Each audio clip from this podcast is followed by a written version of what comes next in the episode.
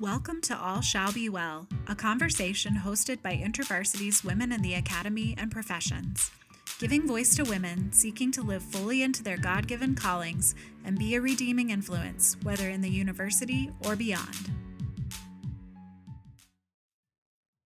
This is Karen Heiss-Guzman, and I'm the National Director for Women in the Academy and Professions, and it's my privilege today to have a conversation with Dr. Quinn No Metzger, who is a professor in the Department of Health System Science at the upcoming Bernard Tyson School of Medicine that Kaiser is building in Pasadena.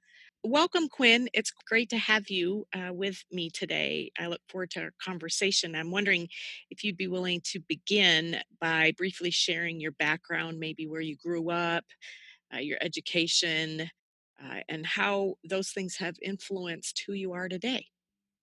Thank you, Karen. It's great talking to you. So I was born in Vietnam during the Vietnam War, and my family immigrated here when I was 8 years old.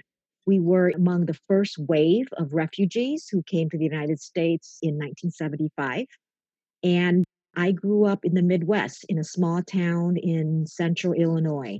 I went to medical school in Chicago and then, did my fellowship at Harvard School of Public Health and Harvard Medical School in research and public health. Currently, I am professor of medicine in Department of Health System Science at the Bernard J. Kaiser Permanente School of Medicine. And it's a brand new medical school that we are just now opening. Our mission of the medical school is to train the next generation of physician leaders to practice healthcare in our new space. And I think that, we want people to focus both on population health, community health, social justice, and become change agents, not just seeing the patient, but seeing the patient within their family, within their community, within their workspace, and to be able to understand that we all live within systems. And then healthcare itself is a system in a larger system of the local environment, and the state and the federal.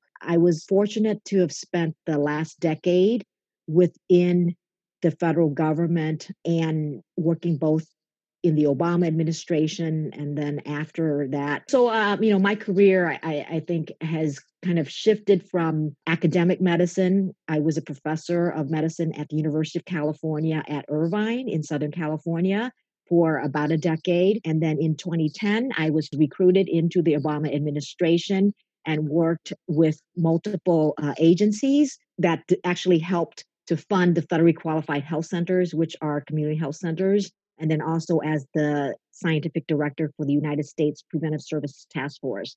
And in that capacity, I basically directed research and guidance for prevention for clinicians. So that's kind of where my past and where I am today. So, and recently moved back to California in order to become professor in healthcare system science at the new medical school. That's great. Thank you. Can you tell us a bit about your spiritual background or your faith journey and how that's shaped you? Maybe specifically how you see or understand the ways in which your faith informs the way you think about and do your work. So I think that my faith became more real when I was in high school. Basically, we were going to a Methodist church and I was involved, in youth group. But I think my faith really grew when I was in college through InterVarsity Christian Fellowship and, had a great InterVarsity chapter at Illinois Wesleyan University where I met my husband. And then, continued to grow, doing graduate school and medical school. And then after that, I mean, I think that it's been really important to me to kind of find fellowship as a student and throughout my life. It's really important to kind of have that faith community, I think, over the years, and just very fortunate to have had great people such as Kathy Twan McLean and her husband Scott and others in InterVarsity and at InterVarsity Press along the way. to kind of like walk with you in this kind of journey of life. Yeah, absolutely. How are you seeing these days your faith maybe informing the way you're thinking about your new job and the way you think about medicine, even the whole systems conversation that we had? Are there ways in which you see your faith informing the way you're thinking about these things? Well, I think what I really learned, especially during my time in the federal government for the past decade, is that you have to be at the table in order to make those important policy decisions. And who you are as a person in your faith and your background and where you grew up, all of that, you know, you bring to the table. So when we talk about public policy, you know, and I was certainly involved in public policy more from a federal level, from the federal government, rather than at the local level, but it's really about people. Public policy is really about the people who make up the public policy, who push an agenda, who push what they're passionate about and what they want to change. So I think going back to my faith, you know, it has to do with who I am, my values, what I think is important, how important it is to make sure that healthcare is delivered to everyone, that we basically provide, you know, healthcare services. And that certainly drove my impetus to go into the federal government and worked at community health centers for underserved populations, people who may not have health insurance. That was my whole impetus to actually go to Washington, D.C.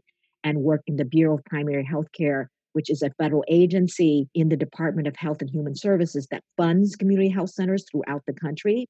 So that federal agency actually funds healthcare for over 20 million people in the United States who are getting healthcare through the federally qualified health centers. Some of them may have, you know, private insurance or through the insurance exchange. Others may be uninsured, no insurance, but they all can get healthcare there. And certainly, I think my faith of wanting to go into public health, into public policy, my faith actually helped me. I didn't say that quite right, but certainly, you know, that shaped who I am and kind of drove my desire to go into public health and into public policy, into public service in the federal government.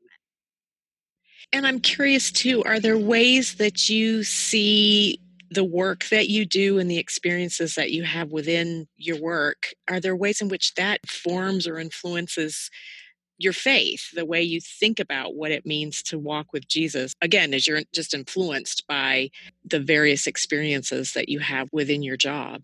Well, I mean, I think that, you know, as I said before, I mean, I feel like public policy is really about people, and people bring in their own experience. They bring in who they are, how they grew up, whether they're a man or a woman or whatever gender or sexual orientation or race, ethnicity, backgrounds, you know, socioeconomic status, and faith. We are whole people, and our whole experience is what we bring into any job or into any kind of interactions that we have. So I think as I've grown older, you know, I try not to isolate my faith. I mean, my faith is who I am, but it's also being an Asian woman, being a first-generation immigrant, also influences who I am. All of that I bring into my job. So whether I am working as a public policy, public servant within the federal government and helping shape policy, or as a scientist in, you know, looking at the science behind public health or prevention, which is what I was doing as the director of the U.S. Preventive Services Task Force, was we were actually making recommendations, looking at the science and make recommendations for preventive services for clinicians. And we basically help set the recommendations and guidelines for preventive services. And whether now, you know, coming back into academia as a professor and, you know, working with medical students, it's all, you know, my faith influences my values and everything that I do. So I think it's that integration that's really important, right? Where it shouldn't just be what you do at church or what you do with your Christian friends. It's all about who you are. Yeah. And your faith should be, you know, just kind of part of your life. You know, I don't necessarily think about it, partly maybe because I've been in the academy, which is generally a secular place. I've never been at a Christian university. I've always been at big, either public university or private university. I've always been in the federal government where, you know, there's not a lot of space necessarily to talk about my faith. Again, as a public servant, I'm not supposed to be pushing my faith. but I don't, you know, I just, it's like, it is who I am. Mm-hmm. So I'm hoping that I'm influencing and that faith comes forward, even if it's not necessarily spoken out loud. I think it really influences the values that I hold and how I interact with people.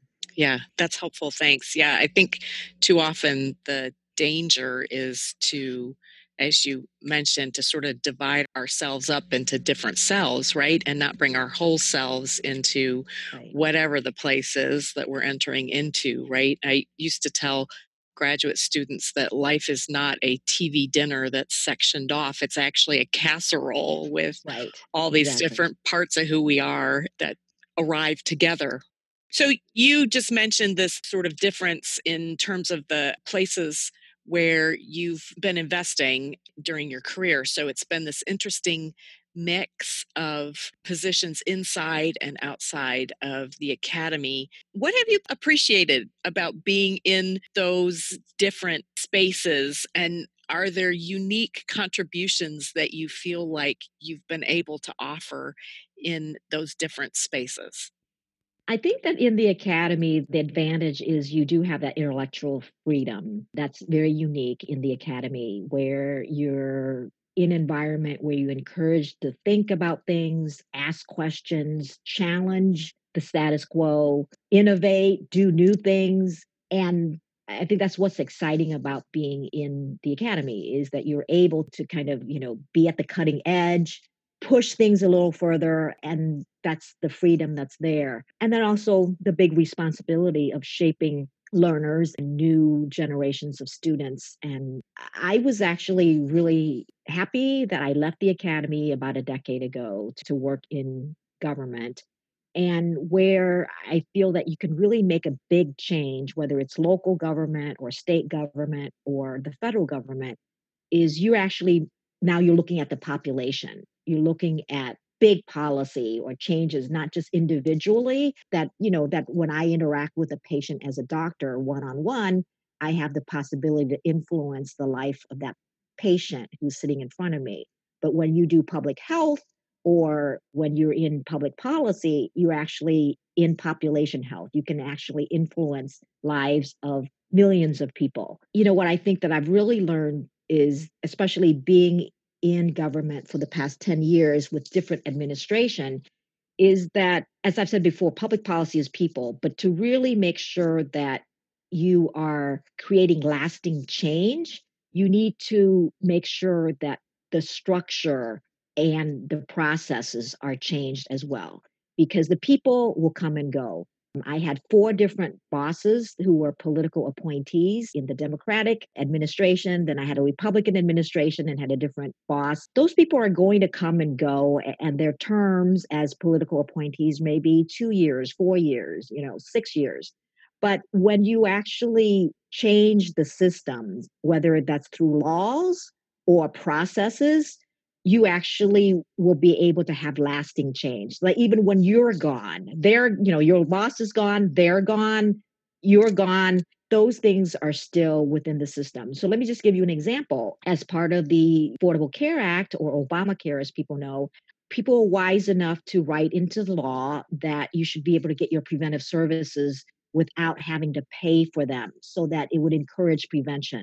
Because that was written into as part of the Affordable Care Act. Now you're able to get your screening mammogram without having to pay. You can get a screening colonoscopy without paying. You can get a vaccine that's a preventive vaccine, and you don't have to pay for it. And that was ways that people were able to basically make that change, but through a law beyond when they're there or not. It's now a part of the law that you can go to your doctor and get a preventive service and not have to pay for it, because we know that that basically has, you know, long-term effects for the population, not just for you, but for vaccines and other things. You know, it's actually improves your health, but also the population's health. So I think that that's what I would encourage people to do, is it's not just about you, you know, marching or, you know, I mean, I think it's important that we all do things for ourselves that we need to do at this time of change, where, you know, we should be coming together, marching in the streets. But I think it's most important when you can get laws changed. And that's when you're changing the whole institution for the future, not just for one moment in time. Sure. So following up on that, then, can you talk specifically about the importance of having Christians and having people of color be at the proverbial table when it comes to influencing laws and making those sorts of changes that are long-term and lasting and also impact a significant number of people, right? Right. Yeah, I mean, I think that there's two issues. One that I would say is getting the data, right? And that's what people in the academia do. We are researchers, we publish papers, we create new knowledge. That's what we get rewarded in academia. That's how we get promoted, you know, from assistant professor to full professor. But that data piece and the science is only part of the story. Well, if you really want to change policy and make change, you want to have the data. So certainly that's very important. And I've always, you know, seen myself as a scientist and a person who is very data-driven and very evidence-based.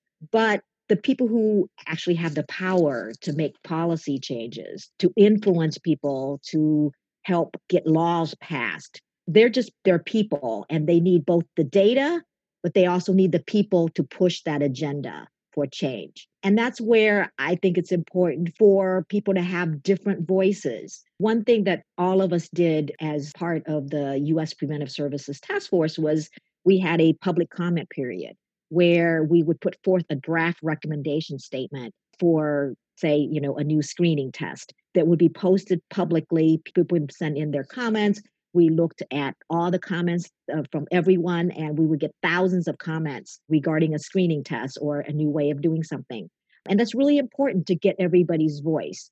And I think it's really important that we all participate in giving public comments. That's one way that, you know, the government has to get the public's voice. The other way to get the public's voice is through your elected officials. And it's so important for you to contact your representative at the local level, at the state level, at the federal level, your state senators, your state representatives, and federal representatives, because they are there to represent you. And that is the quickest way to change laws, because they're there, they're representing you. And if you don't like them, you can vote them out during the next election, but they're accountable to you. So I think that that's where everybody's voice should be heard. I think there's only going to be smaller numbers of people who will be at the table, who will be actually making policy.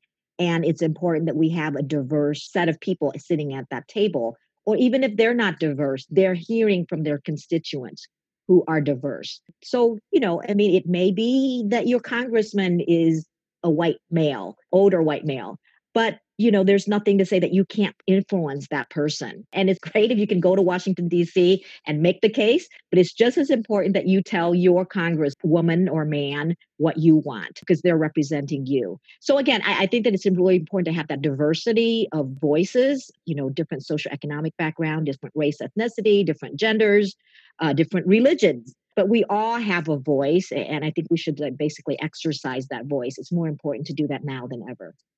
That's really helpful. Thanks. So I'm going to switch gears just a little bit here. What has been your experience in the field of medicine as a woman and as a woman of color?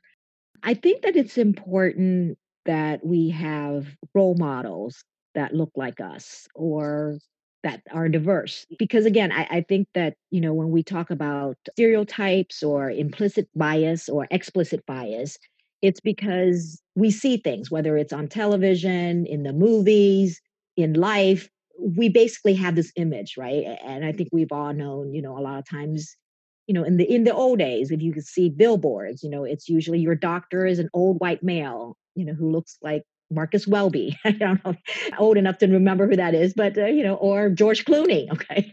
But it's important that people see a diversity in gender, in race, ethnicity. And I think for me as an Asian woman, you know, a lot of times going through training or as a doctor, or a lot of times people say, oh, you're too young, you know, to be my doctor, or you look like you're, you know, 16. Sometimes some of those stereotypes are not bad. I mean, people I think are coming from not necessarily a bad place, but they definitely have stereotypes. And I think the best way to deal with some of those microaggressions or stereotypes is to kind of assume that they're coming from a good place and not necessarily from a bad place, and to engage in dialogue. And I think that that's the best way to engage people. You know, I'm not saying that there's not times for confrontations, but I think sometimes when people are put on the defensive, they don't really engage in dialogue. So what I try to do is, instead of taking it personally or giving it back to them personally when I feel like there's been microaggression, is to try to look at what's behind that comment and to address at the stereotype and do it maybe either directly or indirectly, but assume that they're coming from a good place and that they're just stereotyping me. You know, and a lot of people, especially in middle America or in small rural areas, are not around a lot of Asians or around a lot of other race, ethnicity. And I don't assume that they're, you know, it's just that they're just not familiar. So I think that it's important that we come into it as Christians with the best of our intentions, assuming that the people have the best intentions, and engage in dialogue. I think a little bit of honey and sugar is better to kind of sweeten the dialogue versus, you know, assuming the worst in people. So I think that that has tended to work for me. I think the other thing that I've certainly encountered, and I know a lot of women have encountered this, not just women of color, but just women in general. You know, you may say something and people don't hear it, but if a man says it, you know, it's heard. So sometimes I have to say to myself, is it important that people realize that I said this? Or is it important that as long as the idea is out there and that people take that idea and go? And so I think people, again, it's important, not that you don't want to be silent or not seen. I mean, I think everybody should be seen and should have a voice, but it's also to kind of separate that from who you are personally versus the idea or the thing that you want to be brought forward. And we have to all work together, you know? So I think that that's very helpful. And also people feel less defensive if you're not saying, oh, well, you said this and it was a microaggression, but just say, you know, well, what is the idea here? What is the stereotype? What are you thinking? And make it a little bit less personal. I feel like we're in this space where everybody is so polarized and that we don't even listen to each other. And I think one way to improve the dialogue, especially on people who may disagree with you, or who are not listening to you, or who don't see you. As a woman of color, you know, I don't want to necessarily, I mean, my style is not to get in their face because, again, my husband doesn't like it when I get in his face. So it's a way to like engage in dialogue. I would say that that's the best way to like assume the person is coming from a good space and you're coming from a good space, and let's talk about it in a more calm way. I think that's the best way to engage people. Yeah, and that's super gracious of you to approach it that way, right? And again, important, as you say, to not assume everything, not to take everything personally, but also not to just walk away if there are serious things that need to be tackled or approached or dealt with, right? So I'm imagining you with this new cohort of med students, and I'm thinking, so what would you encourage them to say if they go in to see a patient and the patient makes some sort of comment to this woman about how young she looks, or are you old enough to be a doctor? Or, you know, do you have any one-liners, I guess, is my question, that you would encourage med students to sort of memorize to either approach it in a way that's somewhat head-on, but not maybe confrontational? Yeah, just curious. Just curious if you have... I would say just stay professional. I mean, you're a professional. We're in a professional setting, and stay above the fray. And I think both in academia, in politics, in all of our professions, is that we need to stay as professional people. And that's the best way to respond, is I'm a professional and I'm going to respond to you as a professional. I would say that's probably the best way to kind of keep the conversations professional and open. I'm not sure that, you know, that whether it's that patient or a student, I'm not sure that they're going to respond well if you kind of engage in a way that's more flippant or whatever. So that's what I would encourage us to do, you know, is to stay professional. Yeah, great. So there's a lot of uncertainty and unrest these days coming from a number of places, right? There's a global pandemic that we're in the midst of. There's economic uncertainty because of that. There is civil unrest because of racial injustice. So how are you speaking to and engaging with your students and your colleagues these days around those questions? I'm curious what kinds of conversations you're having these days regarding any of what we're experiencing in this sort of cultural moment.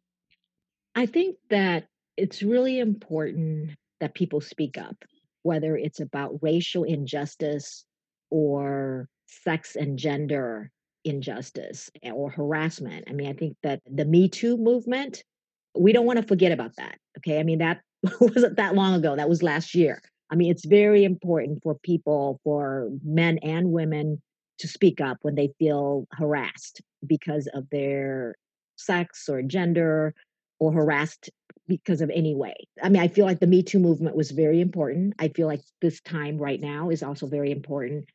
I encourage people to speak up. I also want to say that we want to have safe space because it's a painful, difficult dialogue that we want to have. So what we're doing at the school is having small groups of people who talk about their experience, talk about their feelings, and create safe space. So we're doing that for the students, we're doing that for the faculty, we're doing that for the staff of the medical school, is to create the safe space for people to talk about their experience and about how they're feeling. I think that's very important right now. And then again, I think it's important for us to have dialogue in a way that's polite and professional and assuming the best in the person. I really do think that we can bring out the best in people, or we can bring out the worst in people. And I think that as people who believe in the Spirit, I want to engage in the best in the Spirit of God that's in you as a dignified human being that's created by God. So that's how I would encourage us to engage each other, is to basically try to bring out the best in that person and use the best that's in us. And that's where I think it's really important to have that kind of dialogue, because it's not easy to have that dialogue. But I think that when we have that dialogue in the spirit of peacemaking, of goodness, then we can further. We want to be peacemakers, not to kind of paper over that things are great, but also we don't want to be divisive. We want to come and have common ground. And I know that a lot of us may feel marginalized, but we've all been marginalized at some point in our lives. And so can we help the other person understand that? You know, it may be they were marginalized because they didn't wear the right sneakers at school, or they were marginalized as being the fat kid, or marginalized as being the nerd or unathletic. So I think that that's the best way to engage people, is to talk about your own pain and your own ways that you've had microaggression or macroaggression or discrimination against you, but also to help people understand that feeling. And I think people will understand that. So peacemakers, that's how we should be engaging in the dialogue at this time, but also creating safe space for people to really be real about their own experience and their emotions and their pain. Yeah, I know there have been in a number of conversations with faculty recently that are wondering how is it that they, as schools go back in the fall, if they go back, how can they create safe spaces for their students, both as an ongoing aspect to their classrooms, but also particularly in this moment as students need to have some conversations about various things that are happening, right? So, Quinn, we like to conclude our podcasts by asking the same question to all of our guests. And that question is this: is there a particular quote, scripture, song, or other set of words that's been meaningful to you lately? And can you share it and then why it resonates with you at this particular time? I think during this time of the pandemic and quarantine and social distancing, the one quote that has come to me lately is from the Persian poet Hafez, and it says, "Stay close to anything that makes you feel glad to be alive," anything that gives you energy. I've also been reading a lot of Father Ronald Rolheiser, and he's written this book called The Domestic Monastery, where he discusses we're all living in tight quarters right now, and we can't go where we want to go and do things that we want to do. But what is it that gives us energy? What is it that gives us life, makes us feel whole and connected? So I would say that during this time where we're not able to go where we want to go, travel, see people, kind of ask yourself, what is it that gives me energy? What makes me whole? And it may not be hiking or going to the beach or traveling. It might be baking or knitting or, you know, tinkering around in the garage. But I think that just that's been really helpful for me is what is it that gives me energy? What makes me feel connected? What makes me feel whole? That's what I'm doing right now. That's great. Thank you. Thank you for sharing that with us. And thank you for being with us today and sharing some of your story and some of the things that are valuable to you as you think about this next chapter that the Lord has for you there at the med school. So again, thanks for being with us and blessings on your new adventure. Thank you, Karen. Thank you for joining us for this episode of All Shall Be Well, Conversations with Women in the Academy and Beyond. This is Caroline Trissick, and information about our guests can be found on our podcast page at thewell.intervarsity.org/podcasts. This has been a production of Women in the Academy and Professions, a focused ministry initiative of InterVarsity Christian Fellowship USA.